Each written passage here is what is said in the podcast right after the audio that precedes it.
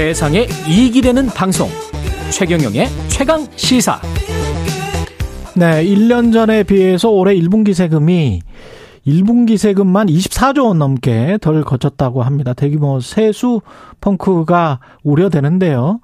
어, 이상민 나라살림 연구소 수석 연구위원과 함께 세수 결손의 배경과 대책 짚어보겠습니다. 안녕하세요. 예, 안녕하세요. 예. 세수 결손이 뭐냐라고 물어보는 사람들이 있을 것 같아서. 예. 일단 뭡니까? 뭐 세수 결손은 세금이 예. 덜 거쳤다는 얘기죠. 덜 거쳤다. 문제는 예. 무엇보다 덜 거쳤는지를 정확하게 따져야 돼요. 예. 그 예를 들어서 지난 정부는 세수 결손이 아니라 거꾸로 초과 세수에 시달렸잖아요. 그랬죠. 이게 우리가 오해할 수 있는 게뭐 예. 증세를 했으 하면은 뭐 초과 세수가 생기고 아. 뭐 감세를 하면 세수 결손이 생기겠다라고 음. 생각하면은 이건 완전히 잘못된 말입니다. 그렇죠. 이게 왜 그러냐면은 예. 세수 결손이라는 것은 작년보다 덜 거친 것이 세수 결손이 아니라 음. 예측보다 덜 거친 것이에요. 그렇죠. 그래서 예. 작년보다 많이 거쳤다 하더라도 예. 많이 거친 것을 예측만 잘해도 초과 세수는 생기지 않고 음. 작년보다 덜 거쳐도 덜 거칠 것을 예측만 잘했다면 절대로 세수 결손이 생기지 않습니다. 어, 그러네요. 20조를 거치기로 예정이 돼 있었다면 그거 가지고 쓰면 되는 거니까. 예, 맞습니다. 예. 그러면 그 기준은 예측이다. 그 예측은 언제 하는 겁니까? 그러니까 예측, 그러니까 세수 결손이 생겼던 초과 세수 생겼던 가장 큰 문제는 예. 측을 잘못했다. 예측을 잘못했다. 가장 큰 문제인 거고 예. 측은 언제 하냐면은 음. 국회에 정부가 그 내년도 세입 예산안을 예산안. 올려요. 예. 근데 그, 그 올릴 때가 뭐 9월 초인데 9월, 9월 초에 올리는 것은 보통 7월 말 기준입니다. 아. 그러니까 7월 말 기준으로 국회에 세입 예측을 올리고 예. 그리고 나서 7월 말부터 8월, 9월이 아니라 음. 다음 해로 보면 굉장히 많이 경제 상황이 바뀔 수가 있잖아요. 그렇죠. 그래서 뭐 초과 세수든 세수 결손이든 생긴다라고 생각할 수도 있죠. 그렇군요. 그러면 이게 그 불가피한 측면이 있지 않을까요? 우리 경제 성장률 같은 경우도 뭐 하반기 가면 또 낮추고 또 낮추고 뭐 이렇지 않습니까? 그렇죠. 이게 굉장히 예. 중요한 중요한 질문이에요. 예. 이게 불가피한 측면 분명히 있죠. 음. 근데 저는 여기서 분명히 그 구별해야 된다는 게 뭐냐면은 우리 주식 투자하시는 분의 격언이 이런 게 있어요. 음. 예측 실패는 용서해도 대응 실패는 용서하면 안 된다. 그렇죠. 라는 격언이 있거든요. 주식은 예측의 영역이 아니고 대응의 영역이다. 예, 맞습니다. 사실 예측은 예. 아무도 못 해요. 저도 못 하고 기재부도 못 하고 하고 그러, 뭐 그렇죠. 뭐 예측 실패에 대해서는 뭐 네. 조금 저희는 너그럽게 봐도 된다고 생각하는데 틀릴 문제는 수 있다. 그럼요. 1년 문, 전이니까 맞습니다. 근데 문제는 예. 대응 실패를 잘못하면 이것은 정확하게 원인을 이거는 판별을 해야죠. 예. 그러니까 작년에도는 작년에는 초과 세수가 굉장히 큰 문제가 됐었잖아요. 예. 그래서 당시 국회 초과 세수 TF에서 제가 발제를 했었는데 예.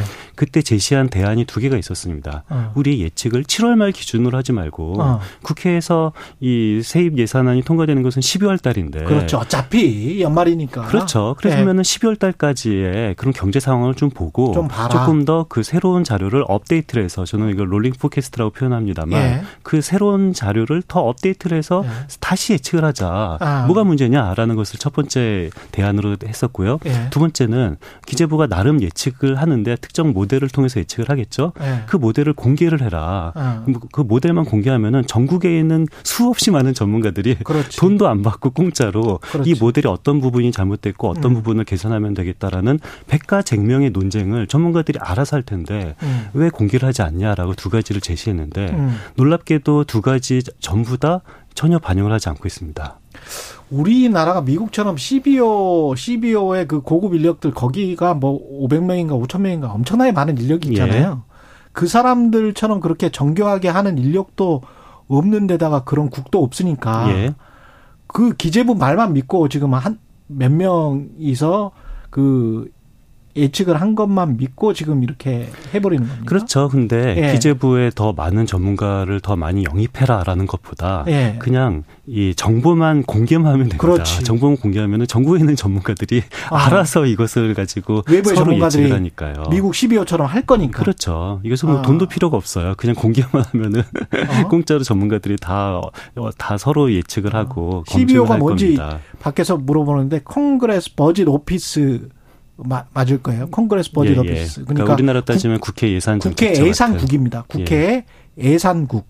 예, 근데 굉장히 커요. 미국은. 그래서 거기에 권한도 크고 거기에서 어, 일을 그래도 능률적으로 잘 하기 때문에 그렇죠. 좀, 예, 돌아가는 측면이 있습니다. 그리고 예측을 네. 하기에 가장 쉬운 부분이 사실 법인세거든요. 네. 그러니까 법인세 같은 경우는 올해 법인세 수는 네. 그 작년 하반기 법인 실적에 따라서 좌우가 돼요. 네. 근데 작년 하반기 법인 실적은 이게 11월 달이면은 하반기까지는 아니어도 최소한 3분기 실적은 다 공개가 되거든요. 예. 그래서 11월 실적을 다 보고 올해 그 3월 법인세를 예측하면은 굉장히 쉽게 예측할 수가 있는데 음. 그런 데 왜 그런지는 저는 전혀 이해가 안 갑니다만 어. 7월 말 기준 예측을 하고 국회 논의 과정에서 변경을 하지 않는 겁니다. 뻔히 틀릴 수밖에 없는 예측을 그래서 이제 자 세수 결선이 났어요. 그렇죠. 그러면 대응을 해야 되는데 예. 대응을 할 시기를 이미 놓친 거 아니에요?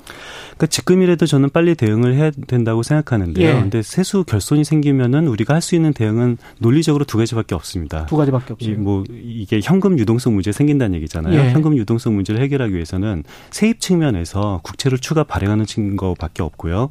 아니면 더 빚을 지든가 그렇죠. 아니면 세출 측면에서 네. 덜 쓰는 것밖에 없는 거죠. 아니면 허리띠를 조여매든가 그렇죠. 근데 이 음. 현금 유동성 문제를 해결하는 것은 두 가지 방법밖에 없는데 네. 두 가지 다 추경이 필요한 겁니다. 아. 그러니까 무슨 소리냐면은 그러네요. 이 국채 발행량을 조절하기 위해서라면은 음. 국회가 이미 국채를 여기까지만 발행해라고 작년에 땅땅땅 했어요. 예. 그런데 이게 세수 결손이 생겨서 더 추가로 발행하려면은 국회에 요청을 해야 됩니다. 그렇죠. 국채를 추가 발행하겠습니다라고 예. 그것을 바로 우리는 추경이라고 하는 거고요. 예. 아니면은 세출 측면에서 조금 덜 쓰겠다, 좀 불효불급한 것은 덜 쓰겠다라고 예. 국회에 추가로 요청을 해야 되는 거거든요. 음. 이런 걸 추경을 할 수밖에 없는 거죠. 근데 정부는 균형 재정 그다음에 지난 정부가 세금을 펑펑 썼다. 예. 그래서 우리는 아끼면서 쓰기 때문에 추경이라는 거는 생각할 수가 없다. 지난번에 기재부 차관이 이 프로에 나왔었어요. 그래서 예, 예. 그때도 한 달 전밖에 안 된 것 같은데 예. 그때도 추경을 생각을 전혀 안 하더라고요. 그렇죠. 예. 저는 그것이 굉장히 위험한 발언이라고 생각하는데요. 음.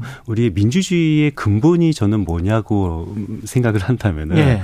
그 국민의 대표인 국회에서 여기에 10억을 쓰고 여기에 20억을 쓰라고 국민의 대표가 정확히 만드는 것이 민주주의라고 생각해요. 예. 관료가 국민들의 의지와 전혀 상관없이 나는 5억만 쓸 거야, 나는 20억만 쓸 거야라고 말하는 것은 민주주의가 아닌 거죠. 예. 그런데 이미 국회에서 여야 합의를 통해서 특정 사업에서는 20억을 쓰고 특정 사업에는 30억을 쓰라고 국회 심의를 통과했습니다. 예. 그런데 세수가 덜 거친다라는 이유로 기재부에서 국민의 대표인 국회에 허락 없이 음. 그냥 임의적으로 국회에서는 20억 쓰라고 했는데 나는 15억만 쓸 거야. 임의적으로 국회는 10억을 쓰라고 했는데 나는 7억만 쓸 거야라고 선, 그 판단한다는 것은 이거는 민주주의 민주주의를 심각하게 위배한 한다라는 거죠. 어떻게 보면 대통령이나 정권의 코드를 맞추기 위해서 기재부가 예. 이러고 있는 겁니까? 그렇.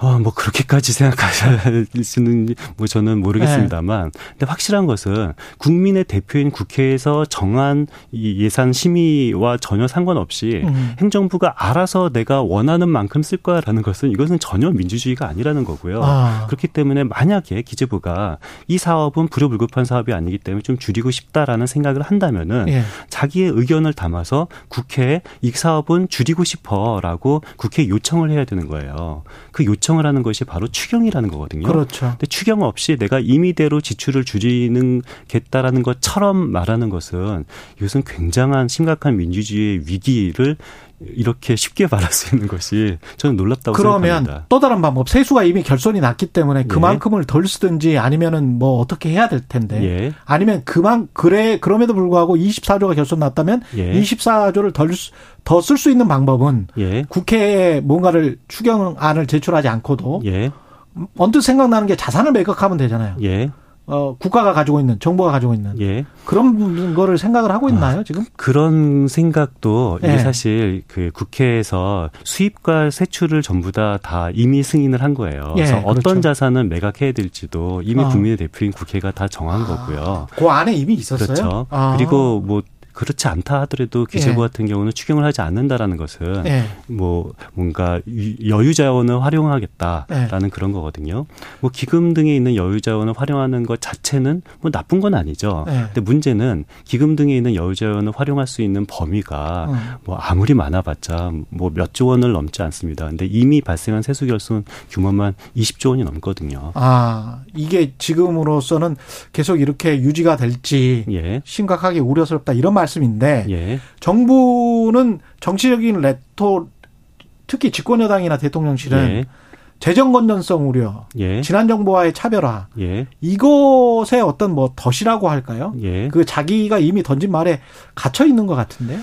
그러니까 저는 사실 이해가 안 가는 부분이 예. 이게 재정 건전성 뭐 지키면 좋죠. 예. 뭐 좋은 가치일 수도 있는데 문제는 예. 재정 건전성이 언제 위배가 되면은 음. 추경을 할 때 재정 건전성이 위배가 되는 것이 아니라 세수 결손이 생길 때 이미 재정 건전성이 위배가 된 거예요. 음. 이미 세수 결손에 따라서 이 재정 수지가 악화가 됐는데 이 악화된 것을 우리는 어떻게 대응하냐를 문제를 하고 있는데 지금 당장 추경을 하지 않고 있다라는 것은 음. 이것은 정확한 대응이 아닌 거죠. 그리고 경제학적으로 보면 경기 침체 우려에도 불구하고 국민들이 지금 궁핍해서 국가가 조금 더 돈을 더 써줘야 될 것 같은데 재정 건전성 우려만 이야기를 하고 있으면 그렇죠.